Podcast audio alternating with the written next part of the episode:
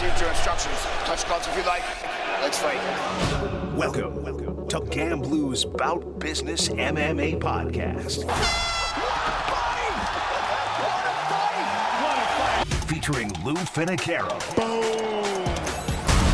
A production of GreenrollMedia.com, the world's premier sports betting podcast network, rooted in fabulous Las Vegas, Nevada. 100%! 100% that's legit!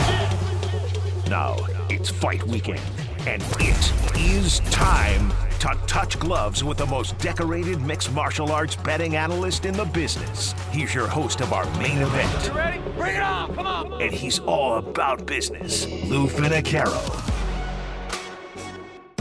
Welcome, fight enthusiasts, to the UFC Fight Night Orlando version of Gamblu's Bout Business podcast. First order of business, as always, to thank the many loyal listeners throughout the 14 to 17 varying countries that listen to us week in and week out. We're flattered and we're working hard for you. In 2022, three events remain and thus far in 2022, UFC favorites are running 285, 132, and 9. 67%. That's about 4% higher than is standard for a UFC year. Bout Business Podcast chucking along at 103, 127, minus 7.16 units. And that's 230 selections so far this year. I can assure you that next year in 2023 on the Bout Business podcast, we will not come close to 185 selections. I believe that the amount of selections is getting away from me a little bit, and I think I'd like to reduce the amount. The goal with these three remaining fight cards is to squeeze as much profit as we can possibly squeeze out of each card and end up the year wherever we ended up. Listen, we're running a business here, and our record is what our record states. And right now we're losing a little bit. Our ROI about 3% negative. Let's see what we can do about changing that around. And so, with that in mind, we'll begin this week's card. But before we do, let's review the one future that we have, as well as another one we will add. Next week, December 10th, UFC 282 rolls around. A couple weeks ago, Dricus Du Plessis minus 135 was released. He fights Englishman Darren Till. That fight is next week. I'll have a full breakdown then.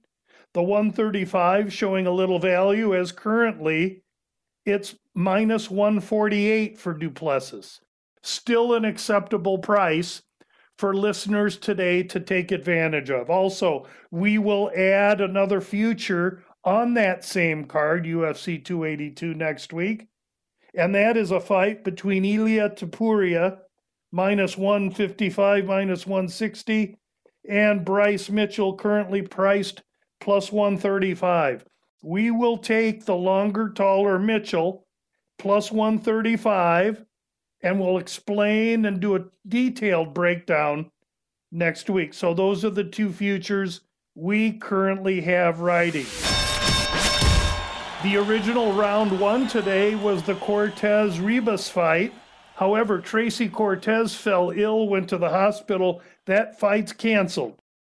Round one now becomes the lightweight fight between Hot Sauce Scott Holtzman and Clay the Carpenter Guida.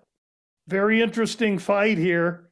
Holtzman 39, Guida 40 plus. Holtzman going to be two inches taller. He's an athletic guy, used to play hockey, chiseled out of stone, primarily a striker. Okay in the clinch, but he has very little wrestling, no wrestling takedown defense whatsoever. He's fought some good fighters and really had partially retired. In fact, I was in Phoenix at the MMA lab for his induction into the MMA Lab Hall of Fame when we all thought he had retired. Apparently, he has not. He hasn't fought since April of 2021. And he's in there against a guy in Guida who we know what Guida is. He's a Tasmanian devil. He's full of energy. He has unending cardio. He's a constant wrestling, grinding maniac. Though he's gotten away from wrestling in recent fights because he's become more well rounded, I look for him to really rely on wrestling in this fight. Oh, by the way, Guida hails from Florida. This fight's in Orlando, Florida. I really like how busy Guida is, the fact that he's been fighting recently. This is his 27th UFC bout. This line open, Holtzman minus 200. Now Holtzman is minus 170 or so. We're losing a little on Guida. He opened plus 165, 175. But the take back now, Guida plus 145. That is round one's release. Now let's move into round two. Round two, we're going to go to the welterweights. Niko Price, Philip Rowe. Rowe is a huge welterweight. Not only is he a huge welterweight when he makes weight, he's a huger welterweight when he misses the weight by two and a half pounds, which is what he did today. This guy is a monster, three inches taller than Price, four inch reach advantage, two inches with his legs, Rowe is dangerous, but he's green. Three UFC fights. Meanwhile, Price, a crazy man. He's very well rounded and has worked himself into that condition. He's reckless, however, and he's used to really being the longer, taller fighter in the octagon. That'll be switched against this fight with Rowe. While Price is busy and he's going to take the fight right to Rowe, he's got a history of taking damage low IQ, and he goes in there, fists a flying, chin raised up. I think this is a bad spot for Niko Price. I think he's just taken too much wear and tear. And earlier this week on the VSIN digital magazine, I released Philip Rowe minus 120. You can still find him plus 120 on various outlets. Round two, Philip Rowe plus 120. Now let's move into round three. Round three, middleweight fight. On the main card, Jack the Joker Hermansson, Roman Dolidze. Great fight here. Hermansson opens minus 150 to Dolidze minus 130, and there's been a little action on the Hermansson side as he's now minus 185 or minus 190. Hermansson is surely the man here. Both are 34, but he's the man that is long on experience in the UFC. He's been in with a much more high caliber, elite level fighter. He's fought the who's who. And in this situation, cage size being of the larger type is going to really be an advantage to Hermansson. His last fight, he beat Chris Curtis by using distance, frustrating Curtis with jabs and strikes, pitter pattering his way around, and making Curtis frustrated and therefore a little bit reckless and rough as he rushed in. That's going to be the exact same plan against Dolidze, who, oh, by the way, trains with Chris Curtis. Dolidze is a very aggressive banger and he's a capable grappler. And while he may have a little advantage over Hermansson on the feet with power, he won't with range. As well, I look for Hermansson to be a completely dominant wrestler, grappler, should they get against the cage and onto the floor. Dolidze enters this fight with a lot of recency factor, especially understanding that he just rolled right through Hawes and Daukaus on his way here but he takes a huge step up in this fight. Round three, Jack Hermansson, and we're laying the wood here, minus 185 to win 100 on Jack Hermansson in round three. Now let's roll right into round four. Round four, the big boys, Tai Tuivasa, Sergey Pavlovich, two lefties. You get two lefties fight, and you always get a great fight because it's odd. You get two lefty heavyweights fighting, and it could be lights out early. Especially understanding this guy Pavlovich, if you look at him, he's chiseled out of marble. The guy's a monster. And in this fight, he's going to be an inch taller, have an eight inch reach advantage, six inches with his legs. Now, the key with Pavlovich, he's got great power, but in his debut fight against Alistair Overeem, Overeem was able to touch him up and put him out. So he can get taken. Clearly, he's evolved and improved rapidly to get this fight against top five talent Tai Tuivasa. Tuivasa has much more UFC experience. This is his second stint in the UFC, and in this second stint, he's proven to be very durable, game, and live. And in fact, the only loss he's incurred in that second stint was to Cyril Gane some months ago, and he was finished. And that's about the only reservation I have with Tai here is that he's rushing back four or five months after a knockout and I think he's kind of doing it for pay. Plus, Tai's a happy go lucky guy to begin with. Pavlovich, for his part, has never been out of the first round as a professional. Well, that stops right here. Okay. Pavlovich is stepping way up in competition. Two of Tuivasa just went three rounds, almost a full three with Cyril Gane. I don't think Pavlovich is just going to go out there and destroy Tuivasa on the same hand, I don't know if I've got enough fortitude to take Tuivasa based on the fact that he's coming back so quick. So here's the compromise in round four. Fight to start round two plus 115.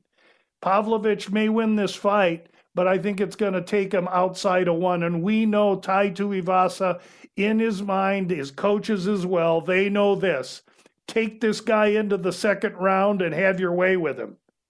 The Mark Hunt tied to Tuivasa process of fighting is to be able, with that granite head, to endure an onslaught from an opponent in the first round. Then, when he's tuckered out, go out and finish him. That's exactly what I look to have happen here. Round four, heavyweight fight, starts round two, plus 115. Now we'll move into the main event, round five. Round five, Stephen Wonderboy Thompson, Kevin Holland, both stand up guys. Neither one can wrestle a lick. They may tell you they can, especially Holland because he's mouthy, but he can't. And the good news here is when these guys have to face wrestlers, grapplers, they both struggle mightily. The good news here neither one of these two guys is going to shoot on the other unless someone gets hurt. Holland, nine years younger, three inches taller, six inch reach advantage. The size difference for Holland over Thompson is huge as Holland has moved from 185 to 170. And like the price fight, Stephen Wonderboy Thompson's used to being the longer, taller, rangier fighter in the octagon. Now, with both of these guys fighting in stand up wars, Holland's going to press the fight and try and use his power to get to Stephen Wonderboy Thompson. Stephen Wonderboy Thompson will be the sure beneficiary of the larger cage. He's the one with the cleaner, more deft footwork. He's the one that's the more brilliant, fluid counterpuncher. He's the slicker, more fluid fighter, period. The cat and mouse here will be can Holland withstand the volume Stephen Wonderboy Thompson's going to lay on him in those first three rounds to get past two and a half or three?